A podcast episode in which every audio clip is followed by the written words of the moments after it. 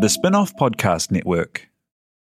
Are you making the most of your KiwiSaver investment? Generate is an award-winning KiwiSaver provider with a track record of strong long-term performance. Making a smart decision now could add tens of thousands of dollars by the time you reach retirement. Book a no-obligation chat with a Generate KiwiSaver advisor today at generatekiwisaver.co.nz slash getadvice. A copy of the product disclosure statement is available at generate kiwisaver dot co dot n z. The issuer of the scheme is Generate Investment Management Limited, and of course past performance does not guarantee future returns. The Fold is brought to you by O Media, making brands unmissable and public spaces better across Aotearoa.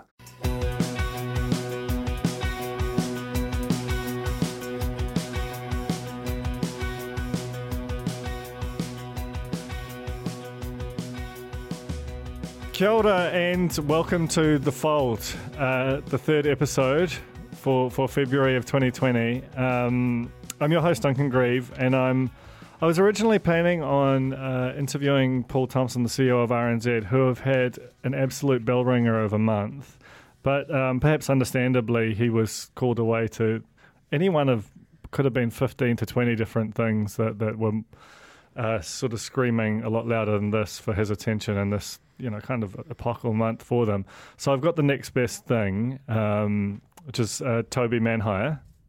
You you want me to play the role of Paul Thompson? Oh, that, that's what I originally considered, because you are, like, you know, known as around the Spin-Off offices as, as many things, but particularly as our, our master impersonator. We could do it. We could sort of um, present it as there have been cutbacks, and so rather than having Paul Thompson, we've now just got an automated service that is delivering Paul Thompson.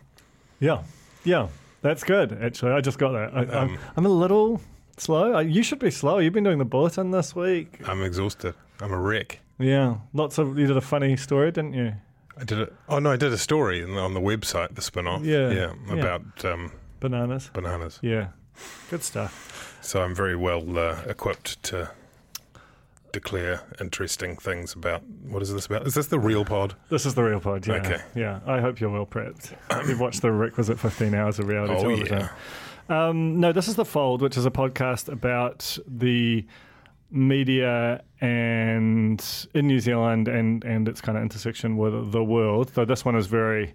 very inward-looking. Um, it's very New Zealand-facing. It's it's basically about uh, February for Radio New Zealand, or, uh, or R N Z as it's more properly known, um, which has had at least two, no, kind of three three big stories, um, ranging from kind of almost existential to sort of the, the meat and potatoes of what they're, they're doing, but, but on a very large stage. Um The uh, so so, but I wanted to start by talking about the, the sort of the biggest one, the one that made the most. Um, weird, it's weird because you'd think that the prospect of it being merged with T V N Z would have been the biggest story of the month, but the the uh, potential some changes, really quite big changes, but changes as opposed to complete cancellation of its sort of second frequency R N Z Concert seemed a lot like that just dominated the month. It exploded in a way that I, I, did, I guess I didn't necessarily anticipate. That's isn't it that because the R N Z T V N Z thing was nothing? It was a big fat nothing. The, the it was just a, a business case being sent out for discussion and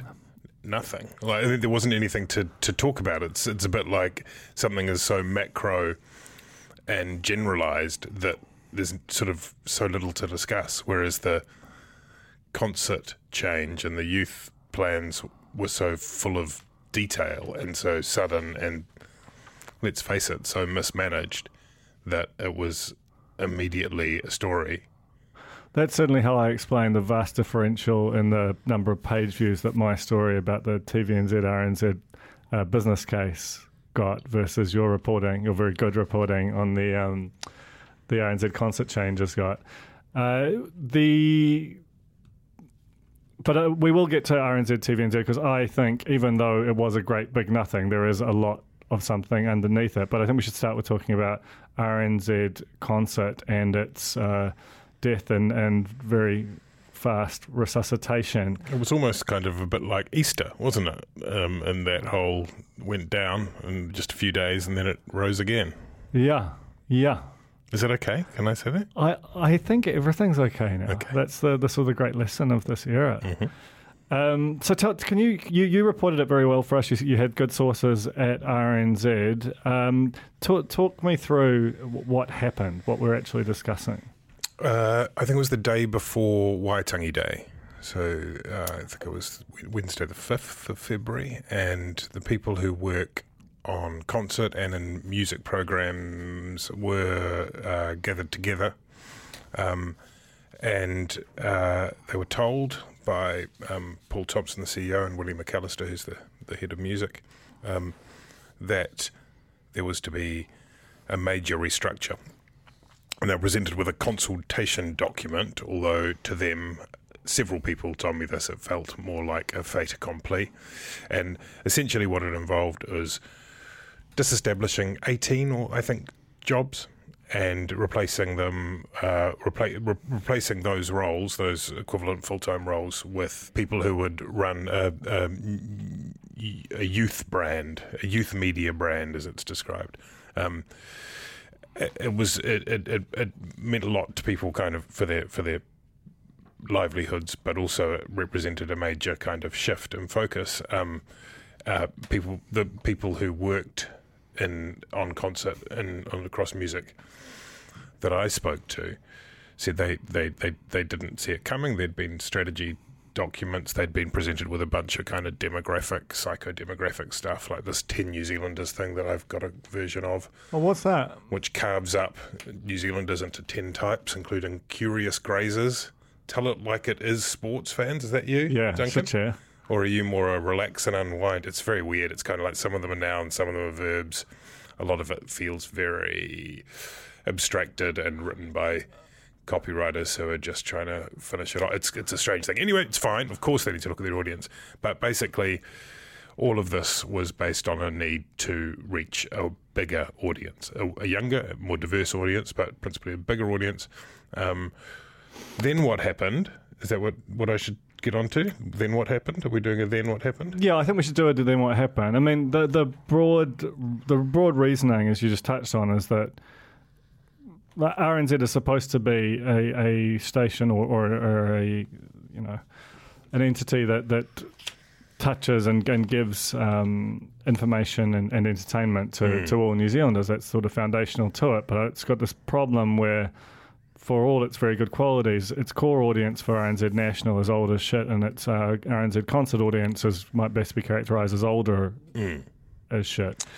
And and they have for a long time sort of fretted and thought, how do we how do we get younger on on a static budget? And this mm. was this has been the obvious thing to do since at least nineteen ninety-five. Yes, um, you know when when when Neil Finn and others were agitating. Um, I mean, they were young people-ish at yeah, the time. That's right. Now, that's right. Um, in the concert demo. I should say, um, so as not to misrepresent what it was, is that the, the idea was not for concert to disappear entirely, but it would lose the F M frequency, which is a pretty crucial thing, and it would be gutted, basically, which was a word that was put in the R N Z's own coverage and then changed for cutback, but but but but it wasn't to completely remove it, but it was to essentially take it away. And that, that and lose, losing announcers, like context. I mean, all, all music is, is elevated by context, but you'd think that classical music would require it kind of more than most in some ways. On, on concert, it would mean removing the you know the, the anchors, or the, I yeah. don't know if they call themselves D Js or not. That might be a bit too modern. But, but hats the back. But there's also, but but on top of that, there's the whole kind of features side of music. So a whole bunch of people who work in music across uh, R N Z National and Concert, and basically there seemed to be no way back for those people either. And um, if you look across uh, National. Um, there's a whole bunch of music content that is not just Music one oh one. Music one oh one, the Saturday program, was told that it would be surviving. There's a whole lot of other stuff, if you think the way it's threaded through, and much better now than it used to be, whether it's on the Friday afternoon Jesse Mulligan live slots. Just bits and pieces generally have a bit more coherence than they used to, and so it seemed as though those people were also going to be losing their jobs. Um, and then there was that outcry from, who knew, uh, the most powerful activist group New Zealand has seen perhaps ever. Um, uh, they hadn't quite, f- I think they hadn't quite figured just how powerful that group was. I mean, it's hard to imagine a more, I mean, the cruel way to describe them would be to describe them as patrician, but certainly they're people who understand how power works, who understand how to uh, how to affect change, who to talk to, how the levers of power work. We're talking about former M Ps, we're talking about former uh, lawyers, former ambassadors. It's quite a kind of well-heeled group, and they were really fucked off, you know. Um, and the most, I mean, the, the most powerful um, f- person in New Zealand outside politics and the normal thing, a semi-retired person, perhaps you could describe her as, of course, Helen Clark. So she became the kind of de facto leader of this group, and but, within within seven days, it was it was done. Yeah, and, and so so, I mean, it is it's quite extraordinary to me. Um, I mean, as you and, and others pointed out, that that this.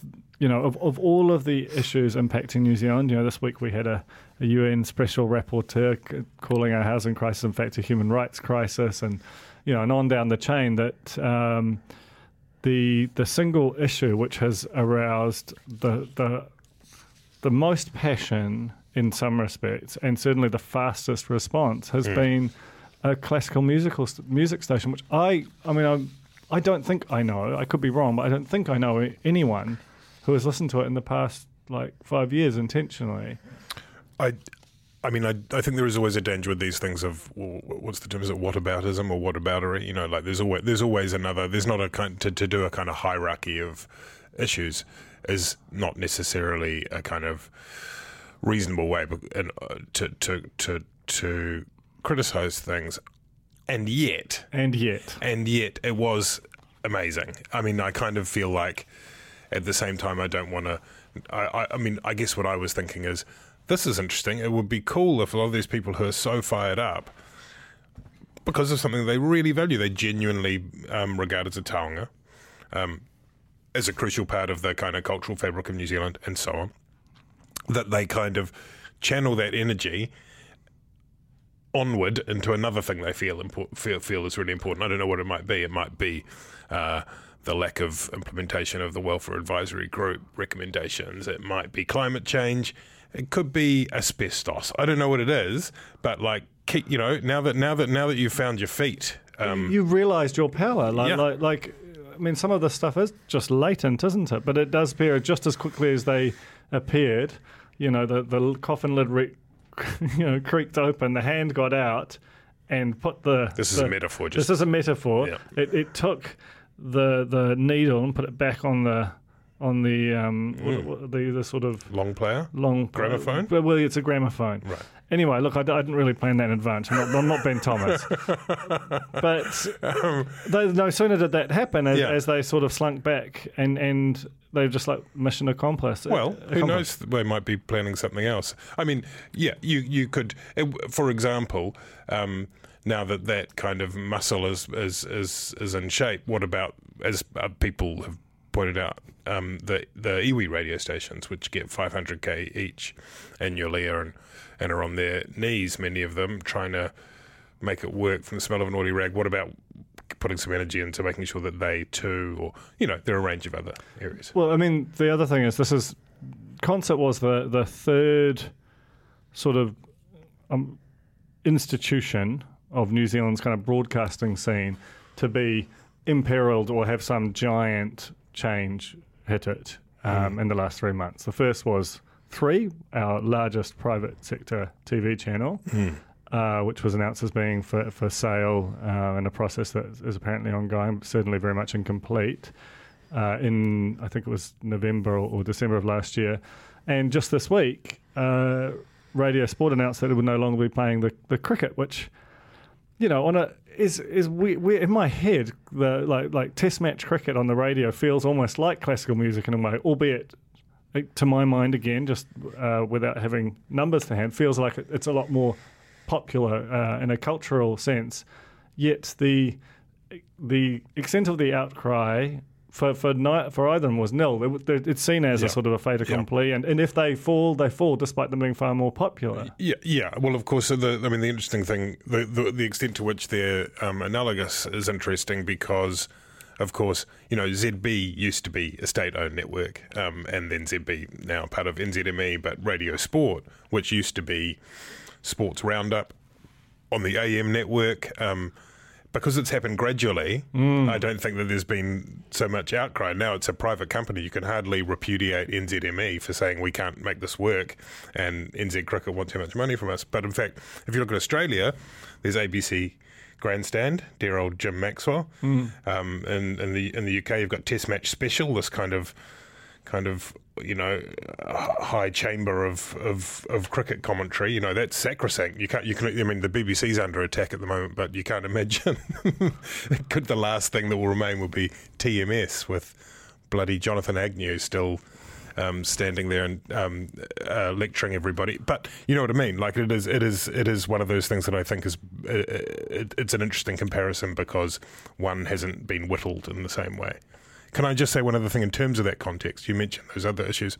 The other thing that was raised a lot by people who were upset about the concert decision was that it came on the back of two other uh, stories, one being the cutbacks at the National Archive and the other being the, um, what's the posh word, the decataloguing or the, the thinning of collect, foreign collections at the National Library.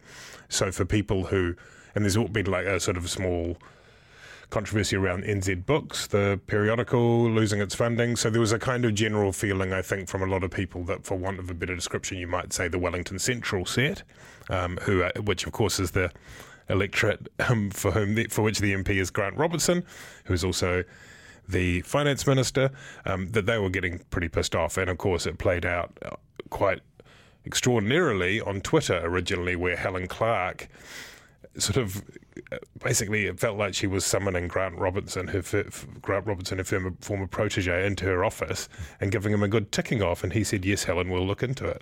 And it was it was amazing. It was it was extraordinary, and it shows the the sort of psychic hold she retains over the Labour Party. One thing which is sort of another element of it, which is which is quite interesting, is the extent to which this was known by uh, sort of cabinet um, within or, or senior people within the Labour Party, mm. because the sort of framing of it has been, or, or certainly the, the tone that has come from the likes of Aden and Robertson has been that it was, while this is an operational matter and should thus be something mm. that, that is um, that R N Z should, should be at liberty to do themselves, mm. that had they known that this was that something at this scale was in the offing, they would have uh, looked at what, what levers they could pull to sort of make it an and rather than an or.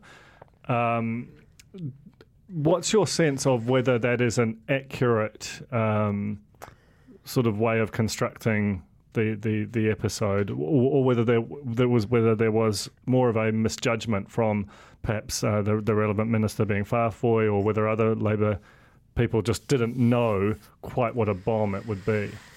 Well, Paul Thompson, the C E O, and Jim Mather, the chair of the board, have described it as a miscommunication, which is, you know, mm. which is which is which is certainly true, but it's hard to think of a way that you could more understate it, or you know, I mean, it it, it is that, and there was this meeting that. Um, Mather said he phoned into, and uh, Paul Thompson was at physically, and Farfoy was at, and various officials, at which they were, this was the week before the announcement, um, we're told they were briefed on what was going on.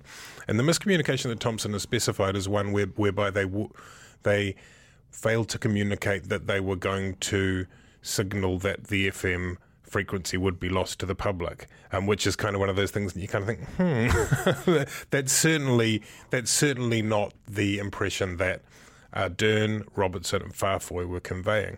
Um, and so there was a, there were, I mean, mis- it wasn't a communication; it was a cock up. Yes, you know, I mean, it just there's just no other way of putting it. That having said all that, there's this this weird paradox whereby, if you were going to apply some kind of crazy conspiratorial Machiavellian analysis, you'd say this is the most brilliant budget bidding process ever witnessed. Because it seems to me, and I've asked and haven't been given confirmation, it seems to me that the clear outcome is that there's been an indication given to R N Z that they will be sorted out. Because Thompson, a week after the first meeting, went and said, we're withdrawing it. It's done. That this this whole document that I've got here, this consulta- consultation document, tear it up. This is the most journalistic thing I've ever seen. He, I should just to describe for you listeners, he has the this consultation document, photographs of it at the interior of a quite a stack of A four paper. I'm going to go with thirty or forty sheets, and surrounded by not his usual sort of little stick figure, sort of grotesquerie men, which he draws all the time, but actual notes. It's bloody outstanding. That's right. I have written words down on a piece of paper, ladies and gentlemen. That is the secret sauce. Um, and but but but but for them to do that, to say we're completely we're completely un- unwinding what we'd planned. Leave that. Sorry, sorry about that. I don't think they're, not, they're sure they said sorry, but just it's basically a great, the world's biggest Control Z you've ever seen. And then, but we're also going to do the youth me- media project. That's cool. That's still happening too. We're carrying on. They'll be planning to advertise, and that's it. Expressly says in this in this document that I've got here that it has to be. They have to achieve it within their existing funding. You know, that's. The whole thing is predicated mm. on that. That's why they had to lose those jobs. So something has changed to the effect that they no longer feel that that requirement is there, which, of course, I mean, I wonder what Treasury have to say about that, for example. Can you imagine if another kind of government entity said, actually, we're just going to spend an extra five mil a year because, you know, we really want these things and people got upset. I mean, that, it's almost it's unimaginable, it's right? Yeah, absolutely.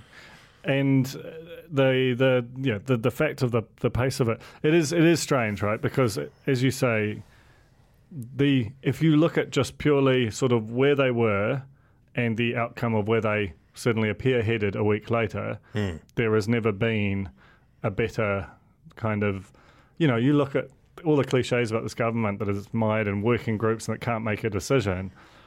Well, you know, the, this episode, the absolute lightning pace of it and the fact that the core organisation has gotten to a far better place than it could ever have imagined being, and that, broadly speaking, even if you think, and we'll talk about the the how sound the idea of a youth network is in twenty twenty shortly, but even if you think it's a bad or indifferent idea, certainly, like, no one's going to be worse off, and there's a chance of it being a lot better off. The, hmm. the fact that that's happened so quickly, like, you know, it, there's a lot of other people, just as you said, you know, like, use if, if you that same group had applied their who, who got the change made so quickly had applied their, their passions elsewhere.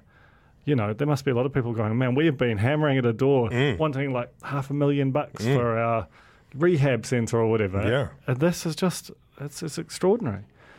Um, just just before we move on, you know, Helen Clark levelled a number of charges at R N Z, um, which I thought were quite unfair because as much as, you know, I, I maligned their audience or, or defined their audience earlier as being old as shit, and I should say that I listen to a lot of R N Z. I know you do too, and I, um, but that that's.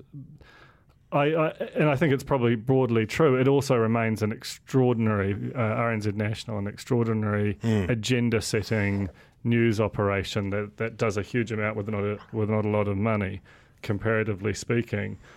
And it does run brand campaigns at the moment, which I personally think are quite bad. But you know that that could be, you know, maybe that's where her, her sense of it's coming from.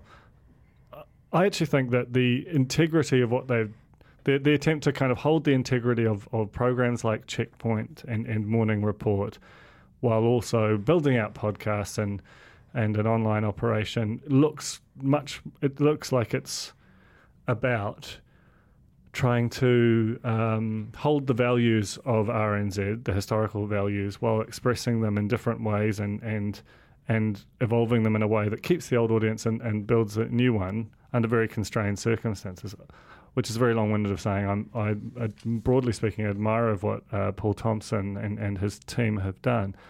Yet Clark asserted that that R N Z is all about brand now. Do, what do you make of that? Well, one thing I would say about R N Z's performance, um, particularly over this period, is that you see a bunch of excellent broadcasters and journalists who really held their own management to account. So I th- and Clark Clark commended that, but I would say one thing in defence of Paul Thompson on that is that I have been told that he has uh, encouraged and empowered the Newsroom to do just that in the two maiden scandals that he's scandals, you know, the two the two, the, the the Carol Hirschfeld episode mm. when Claire Curran happened, and the Astoria coffee, and then this most recent one. He empowered his his, his newsrooms to go for them, not to, you know, um, which of course they shouldn't need to be told and probably don't need to be told, but it helps that they're told that. You know, it, um, it's one of the things that that, that I think um, is a great strength in public broadcasters, is that they should have the luxury not to feel quite so fragile when they take those things on. As to the brand point, I do think, I mean, I noted this in one of my pieces, I do, I did think, when you read this document, it's all about a brand. It's all about creating a new brand. And it's an interesting thing. Isn't that an interesting isn't it, isn't word, word that, that if you, you know, I mean, even ten, fifteen years ago, people would go, what? Like, I was interested, when the, there's a new C E O at The Guardian, and I remarked when She, um, who seems brilliant, um, but she tweeted that she's very excited to be joining a brand that she admires, and it's kind of, it's kind of amazing that you would call it a brand, because a brand is, you know, an advertising term. It's, having said that, it's partly because there aren't other words. Well, this is the thing. It's it's like, you know, it's a catch-all. What do we do? It needs to be a website. What are we? Well, you know, and some podcasts, and post-platform world. So, so in yeah. a way, it just becomes a kind of convenient uh, shorthand for describing a multimedia enti- uh, multimedia entity, yeah, crossing an operation, platforms, an like. outlet. Uh, what what the fuck are we? You know. Yeah. So so so so I actually think, in fairness, that brand is not necessarily meant in that kind of pure imagey way that it sometimes seems when you talk about when a, when a, when a marketing or an advertising agency says the spin-off needs to work on its brand. That's sort of different, yeah, in a way. Um, but it's come to it definitely. There's something in there, um, but but I think that probably. That's not as, as egregious as, as it might sound, because um, because it is used as a kind of catch-all. I mean, the other thing on that, I guess, is that a thing that I think has been lost in this, or lost in talking the talk about R N Z overall, is that this whole thing stems from a point that is made in the consultation document, and it reads, um, sort of the bottom of the first page, R N Z has now set itself a new target of one in two New Zealanders, which it then helpfully puts in brackets fifty percent, by, by twenty twenty-three, by, quote, creating a lifelong relationship with all the people of Aotearoa, which kind of, so sort of fine, that's quite a big ambition, right, to go for half the country. Um, What's amazing is that no one had been talking about that. It's, it was in their statement of intent that was tabled in Parliament. As far as I'm aware, no one had reported that until I reported it in the context of the original piece about what was happening with the restructure. And that's amazing to me, because it's a big deal, right? And obviously, if that's your mission, they use the word mission in here, if that's your mission, and part of that is the radical sharing, radical sharing we've been totally. doing, all these things, all pretty good things in my view, to try and reach more New Zealanders, what could be wrong with that, right? But if that is your motivation above all else, rather than other public broadcasting imperatives, I mean, you can you can get things around the wrong way, is what I'm suggesting. If that it's you've sort of got if that if that's if that's the um, if that's the everything, if that's the becomes the raison d'etre, then. Of course you need to reach more yeah, people. You, of course you need to younger, but to reach younger people. But if it's just for the sake of chalking up a number, you I, know? I, I know what you're saying. I, I think that there is a there's always a tension with public broadcasting, this, you know, Reithian uh, hmm. thing uh, where, where Lord Reith was a sort of an early proponent of the B B C in, I think, the, the thirties. But they, basically the, the tension is, is public, is the function of public broadcasting to create content, um, words I'm sure that would have him rolling in his uh, mm. catacomb. Um, mm. But, you know, is it to create content which the public needs? Is it sort of nourishment for them? And even if they don't like it, it's what they bloody need. Is it the elite of the broadcasting and political world deciding what that is?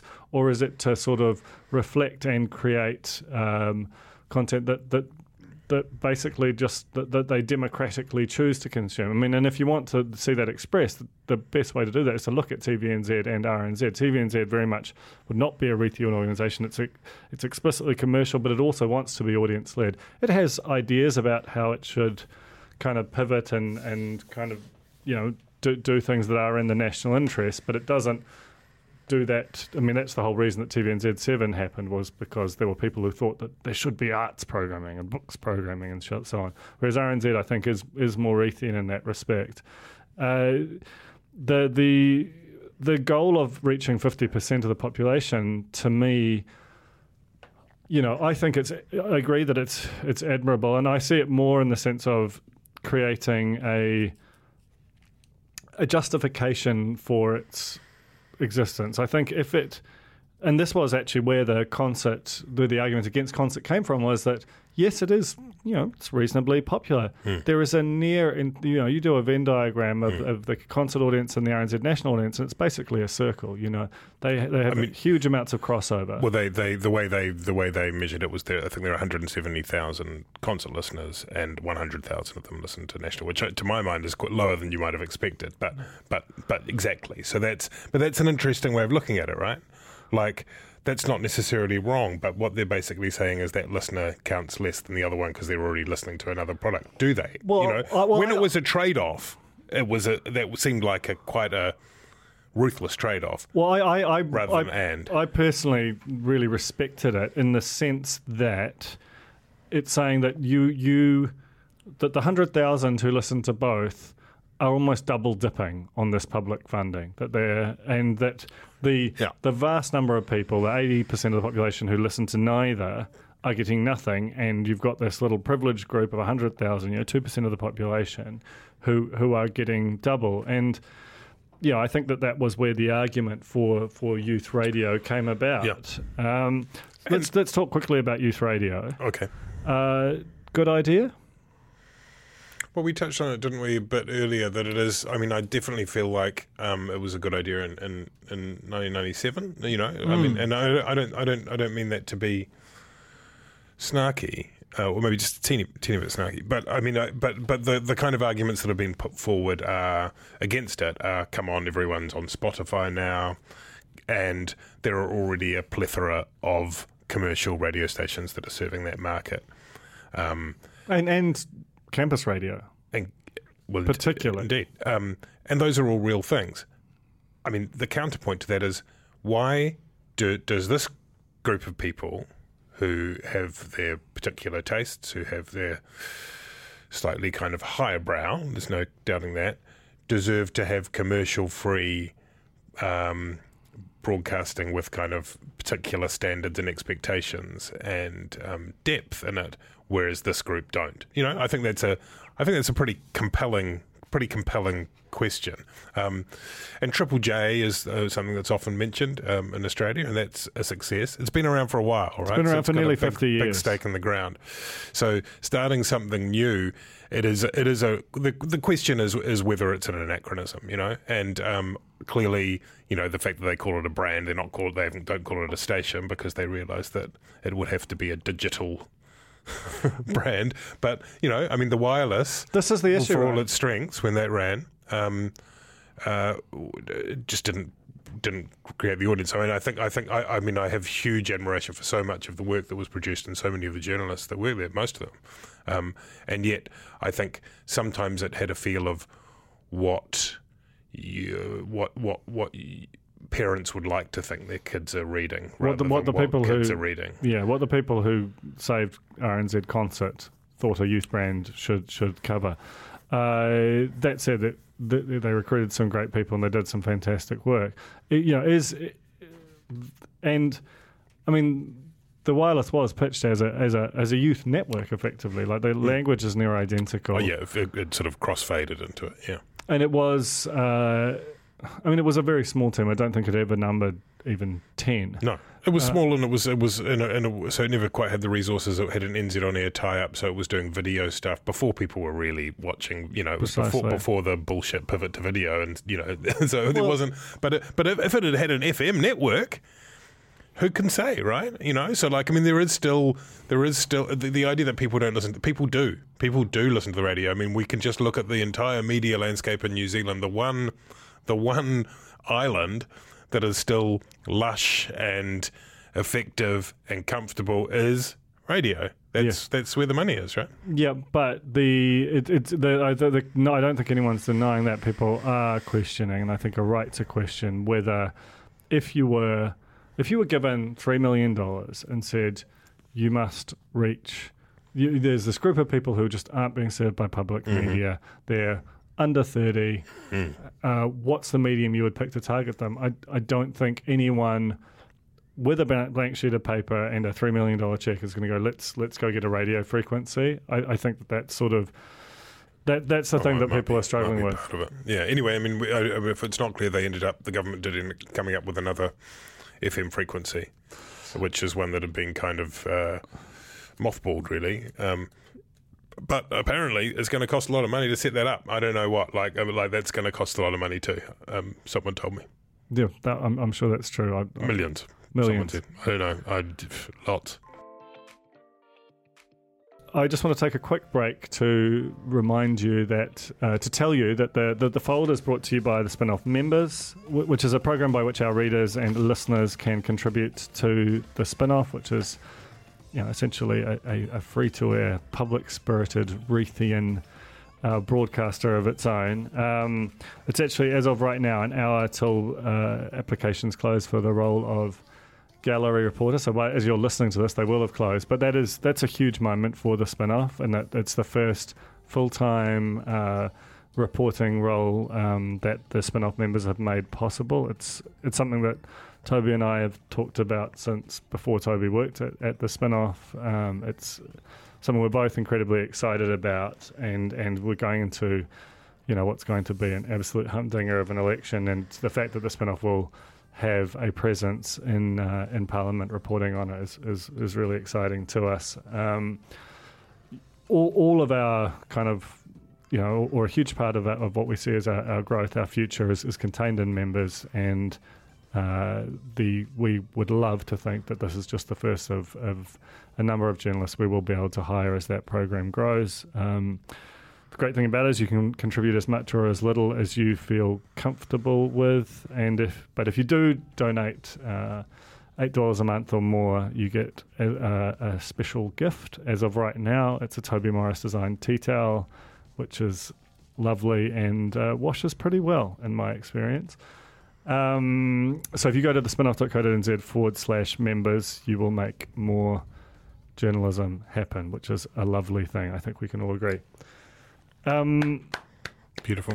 Thank you. Thank you. Uh, let's let's talk a bit about the um, what you described as this really boring nothing, the the and probably accurately well, mm. the R N Z T V N Z merger, mm. um, which is, you know, almost the opposite of the Concert F M thing, in that it was it's been discussed in sort of in some capacity for a long time. They were obviously originally merged when they were born, sort of sixty odd years ago, in the New Zealand Broadcasting Corporation, and then they were broken into pieces uh, subsequent to that. And the drums have been beating louder and louder. I, I wrote about it, I think, in September of last year when the rumours were starting to really fly. Mm. Uh, the R N Z themselves Um, broke the news of it sort of, you know, being uh, sort of discussed in, in cabinet at, in earnest, uh, I think in December of last year, which apparently fucked the people off pretty royally, uh, because had it, you know, what they were doing was delicately staging these discussions, and they were trying to get cross-party support and, uh, you know, to talk to, to, to the Greens, talk to National, um, but it all sort of preempted that. That certainly that's the story that's doing the rounds, and um, as a result, it made it more difficult than it might otherwise have been, which is potentially why we've got to this point where where, where they're doing a sort of a six-month exploratory business case analysis, which is great for PwC, but for the rest of us who sort of just want to know what the hell's going on in this, this very unstable media environment, it's quite quite mad shit.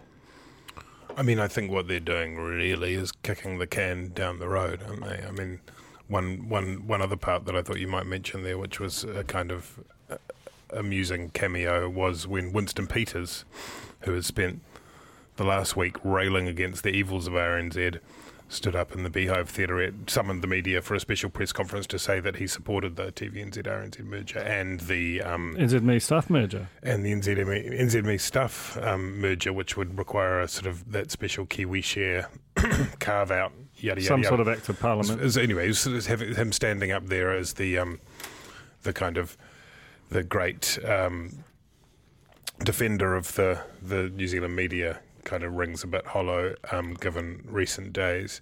Um, what was the question? There, there wasn't one. Um, he he's quite an interesting guy. I wonder what his sort of thinking was there. Like, like, yes, it's quite an understatement to say he's an interesting guy. Uh, obviously, he is one of the most fascinating people in, in New Zealand political history. The Do you think that he, when he did that, I'm going to ask you to indulge in some completely, um, you know, mindless speculation here. But w- w- what was the what was the motivation there? Because he he clearly spends a lot of his time antagonising journalists and not answering their questions or refusing to be interviewed at all. Mm. Do you think that he thought by saying that he, he would they would go easy on him or something? Like what was what was that? No, I don't. I think there's partly a bit of theatre about it. Um, But also, someone actually told me way back when this was a, when this was first being talked about, when Jane Patterson, as you say, That's right. um, I, I, I spoke to a few people in, in R N Z and T V N Z at the time, and someone who's quite well placed told me that actually New Zealand First is quite quite an important part of this. So it may have been a kind of attempting to get the credit for it. Of course, the political calculus is always for the smaller parties trying to get credit where it's due, and to where just to be visible and to um, show that you're either doing good things or, in the part of New Zealand First, a lot of the time stopping things that your supporters might not like. So I suspect it was probably motivated by something as simple as that, to try and grasp the initiative and get some sort of ownership of, of that push. Because, I mean, you talk about the N Z B C, well, um, a lot of New Zealand First's policy platform is about a New Zealand that has been left behind. You know, they that's they're quite open about that. They want would like us to return to many of the values of the previous uh, millennium. Muldoonist party. Uh, in parts, yeah, in parts, totally. Um, you know, and, and Winston Peters often says, not, not, not, not completely without reason, that he didn't leave the National Party, the National Party left him, you know, effectively. So lovely line. So I don't know if he does say that, but he means it.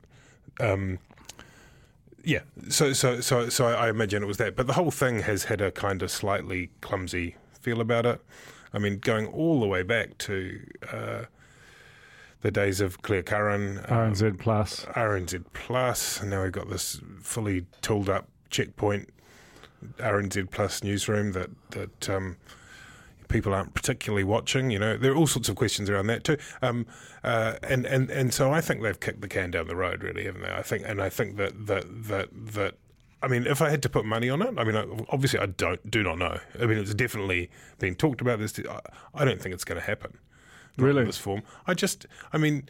It's not going to happen before the election. Well, clearly, right? I mean, they've said twenty twenty-three is the sort of... Well, no, that, was, that would be when it would happen. So I think that they would have to legislate to make it happen well before twenty twenty-three. Yeah. But they're obviously not going to do that before the election. Well, they, they, this isn't even scheduled to come back until basically the height it's, of the campaign. Ex- exactly. And so that's that's that's basically... It's basically... They're cauterising it, I yeah. think. Yeah. Um, and, and then it will be up to the next government, whomever they might be. Might be the same lot, might be the different lot, might be a different version of the same lot.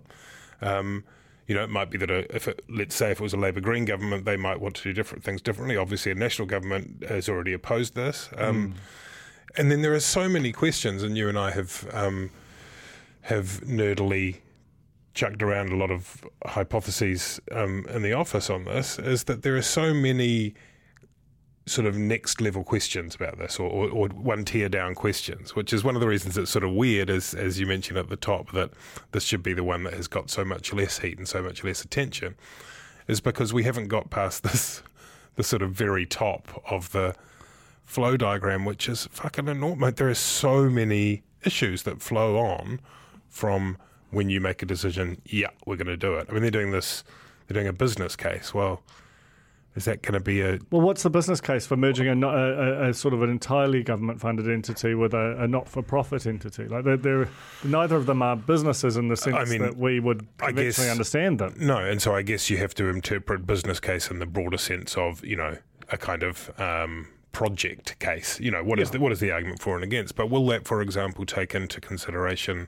the democratic... the issues around democracy, um, mm. without wanting to, um, you know... get into sounding um, banal, it's a, that's a really big deal, because part of the rationale for this whole thing is No, well, the the main rationale for this whole thing is that those of us who work in this industry are in peril, you know? And, I mean, don't, don't care, I'm not concerned about us as individuals, but it's a different industry. It's an industry that has some massive public importance in terms of the role it performs. Um, so if you're going to do this, and then there is the potential that it might do harm to the media overall, and there really is. I could explain a bunch of scenarios in which that would happen. It might not too. Um, is it the right thing to do? I don't know whether or not that's going to be considered in this business case, that's, whether that's happened in the cabinet discussions. I don't know. Well, that, that's that's the thing that, that I find quite striking about it is that, uh, you know, like you... Who is it for? So, so in the aftermath of it, uh, the Campaign for Better Public Broadcasting, which is a mm. an organisation of actually very the, the same kinds of people uh, making a sweeping statement that saved R N Z Concert in a, in a week with a few tweets. Yeah, um, who have long who who basically got together in the aftermath of I think. I, well, I think in the mid two thousands, and they got yeah. they ended up getting given T V N Z seven and the charter and so on. T V N Z seven, and they've they've long campaigned for more funding for R N Z on a basic level too, and that's that's that's at the core of what they do. Yeah, they they, they have a perspective, and that is a very um, you know that this idea that there that there there are things which are commonly found in, in Australia, in Canada, in the U K mm. um, from a public broadcaster that New Zealand used to have. Mm. And that it no longer has, and that every year as, as the media kind of shrinks and gets more um, sort of buffeted by commercial forces, that it, it needs more. And they, they have, credit to them, they've stuck around, they continued to, to analyse the stuff. They had like a sort of a People's Inquiry a few years ago. They might have been expected to delight in this. They were furious about it. Mm. They, they, they sent out a very derisive press release um, not long afterwards, um citing some of the same things that you you just mentioned.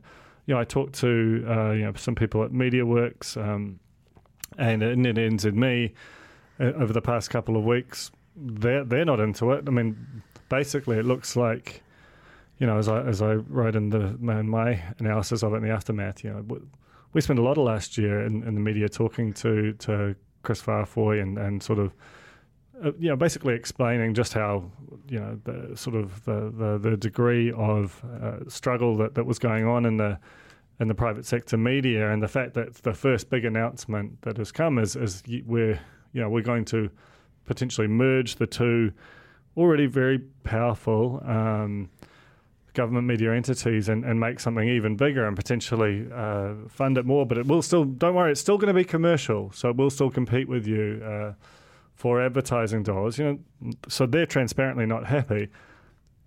People who are fans of T V N Z, they're not excited about the potential for it to change and possibly get worse. R N Z, exactly the same. So while there are cases for it, especially if it's able to combine its resource, the best of its news gathering, and make a better digital um, news product, which I think both parties would acknowledge is, is an area of weakness for them comparatively, you know, as, as you've said, like, does that mean one political editor? Does, you know, th- this would inevitably be a, a large and and functionally expanding uh, proportion of the overall media market. It, it it certainly seems to. The Fold is brought to you by O Media, making brands unmissable and public spaces better across Aotearoa, with over four thousand out-of-home advertising sites nationwide across both street furniture and retail centres. I'm super grateful to O Media for enabling us to make unmissable connections with Kiwis. Ready to rediscover the joys of cycling? With over three hundred kilometres of cycle paths across Tāmaki Makaurau, jumping on your bike and going for a ride is such a fun way to discover the city from a different perspective. Cycling is getting more and more popular across Auckland, so now's a great time to join the hype and give cycling a go.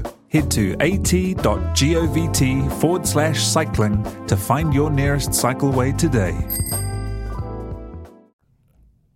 Under a, a number of different scenarios, create as many problems as it seeks to solve. If you take, just as one, one example, the MediaWorks argument, which you've mentioned, which obviously they have their own interests, their their own um, by foreign private equity, you know, um, but they're an important part of our, really important part of our news mix, I think. Their argument has been, make T V N Z commercial free, and then we will have a bigger chunk of the advertising pie, in essence. That will help us. At the moment, they don't have to pay a dividend. That's not fair. Um, so just take them out of the take them out of the market.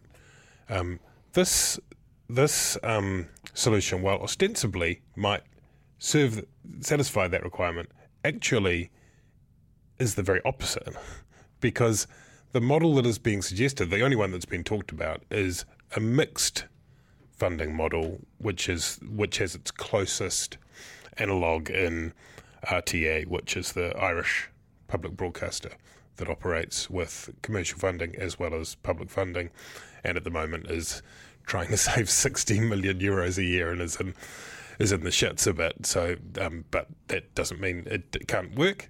Um, but but but if you follow that through, and I mean, surely in a merged R N Z T V N Z, you would have things like a, a shared political editor, as you do at the B B C, shared business editor. You would leverage the power of your newsroom across those two platforms and online. So, in effect, you will be providing a further subsidy. So, assuming that T V N Z remained commercially funded, mm. you would be providing a subsidy to uh, by the publicly funded portion of it, which is R N Z. You'll be subsidising the channel further, which would make it harder for a T V three, a MediaWorks, to compete. Who knows? I mean, it could. You could. There are. There are other, other. I mean, you can. You can quibble with that. It could. Could be. They could find a way to flatten it out. But it just. I mean, and then they. they you know, you'd still have a radio station. You still have a T V station. You've got some culture issues, some serious culture issues between R N Z and T V N Z. I mean, just. It just. There's just so many. So once you start kind of pulling at one of the threads, you see just how devastatingly complex it is, to the point that I honestly, that's why I say, and, and and again, I don't know. I kind of feel like in the end it doesn't happen. And I also wonder why, from a political point of view, if you were going to, if you, if you, what you, we know there's a problem with um, uh, organisations, including ours, including all of them, being able to fund the sort of journalism that takes time, that takes resource, the sort of journalism in which you send someone off down what might be a cul-de-sac, you because you're looking, you know, mm. that you're just turning up lots of stones, you're doing work that's boring, that's time-consuming. It's very hard for me, because I'm doing the commissioning at this organisation, just as an example, to justify that, and that's why, you know, something like members helps make that more possible. Um, and so obviously I have a vested interest to some degree, but at the moment New Zealand On Air has stepped into that breach and, and, and, and to be honest, done a pretty good job. You look at some of the work they've funded via Newsroom, for example, via Stuff Circuit, in, in, in, in areas and across platforms that they weren't necessarily invented, or, you know, they've had to pick up, they've had to, they've had to pick up the slack that's sort of fallen out, and they've done a pretty good job. Why don't you just give them a fuckload more money to do more of that? I mean, that's not super hard. Maybe they will do that in the budget too. But it doesn't mean that you have to do this kind of huge paradigmatic shift, you know? Yeah. And that, that's that's that's a kind of more a pragmatic point, I guess, that that that, that I, it just seems it just seems incredibly foolhardy to try and feel as though you can fix something that is so rapidly changing. Yeah, and it it, it it sort of, the beauty of the R N Z, sorry, the T V N Z, sorry, the New Zealand On Air, Jesus, mm. uh, model in a way is that, you know, it is, it's platform and organisation agnostic. It simply assesses a bunch of um, proposals and picks what it considers to be the best one in light of its myriad goals.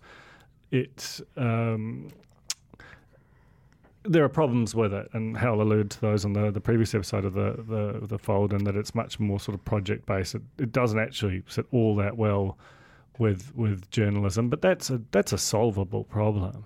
Um, and and you know the the so so the fact that after all this time and consideration that um, they they sort of merge two entities that are quite different, or, or you know, they're making a business case for merging two entities that are, are very different, contains a bunch of problems, rather than doing something which I think certainly the whole media, whether it's T V N Z and, and R N Z or the private sector, if you were to say we're going to give, you know, call it fifty million dollars a year more focused on sort of public media and, and journalism to, to uh, you know, and leaning into where where the sort of underserved audiences are, mm. I think that there would have been, you know, broad uh, support for that, even even from the likes of the um, campaign for public uh, for better public broadcasting, especially if some portion of it was was ring fenced for for R N Z.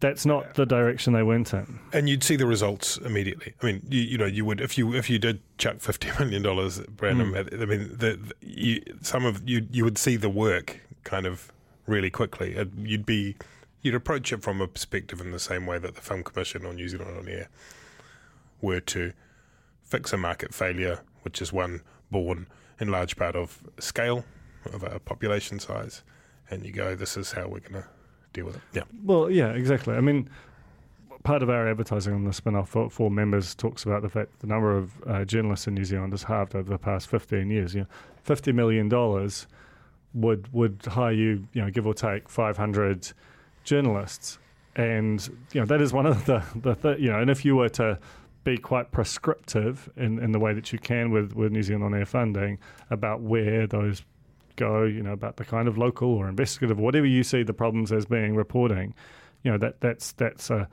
a problem that would be solved to the extent that you would see a vast volume of, uh, you know, change from that before the end of the year.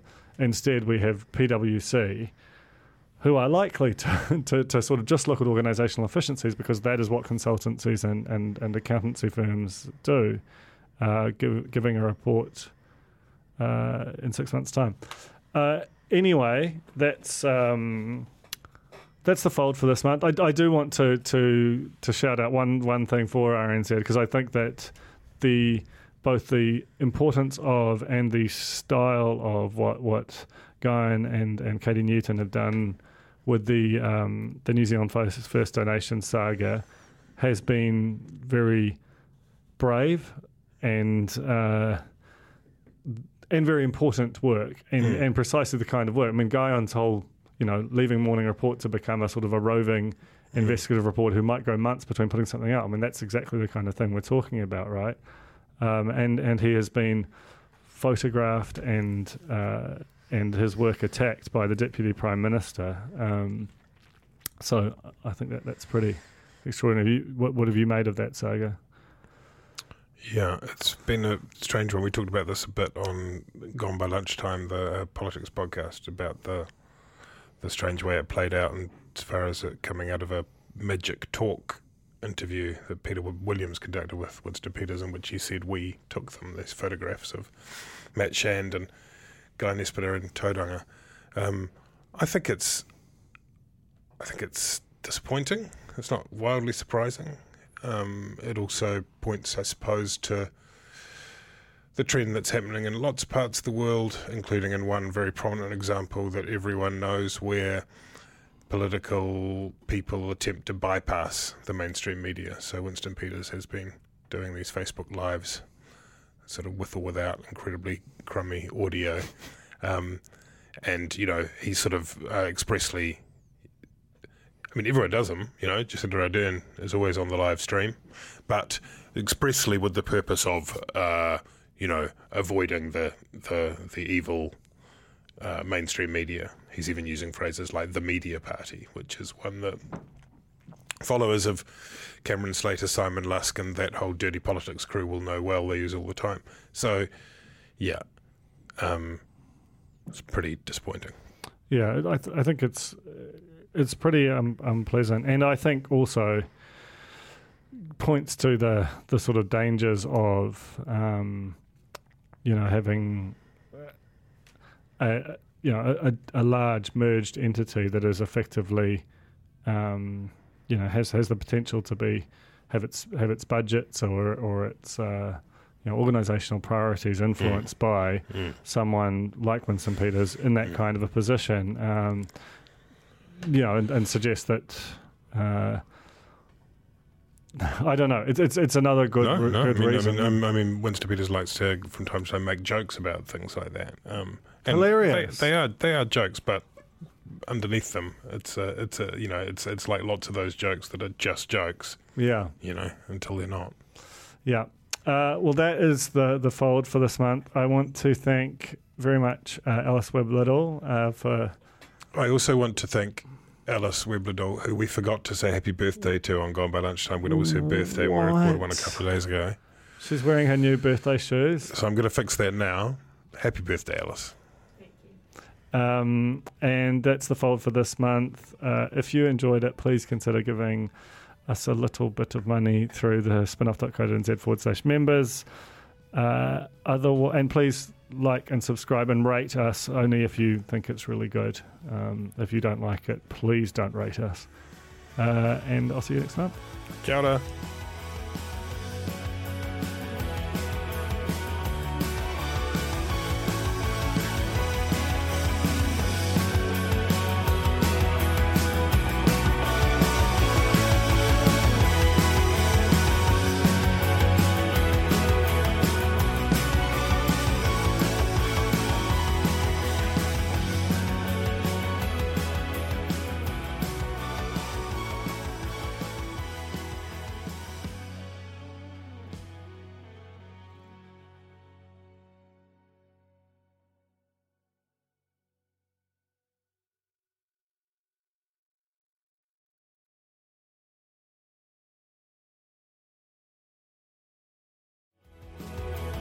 That was The Fold, brought to you by our partners at O Media, making brands unmissable and public spaces better across Aotearoa.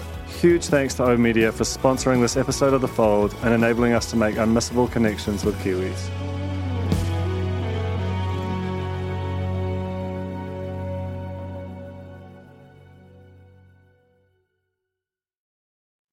Kia ora e te iwi, Te Aihe Butler here, podcast manager at The Spin-Off. If you enjoy listening to our podcasts, consider supporting our mahi by signing up to become a Spin-Off member at thespinoff.co.nz slash donate. The Spin-Off Podcast Network.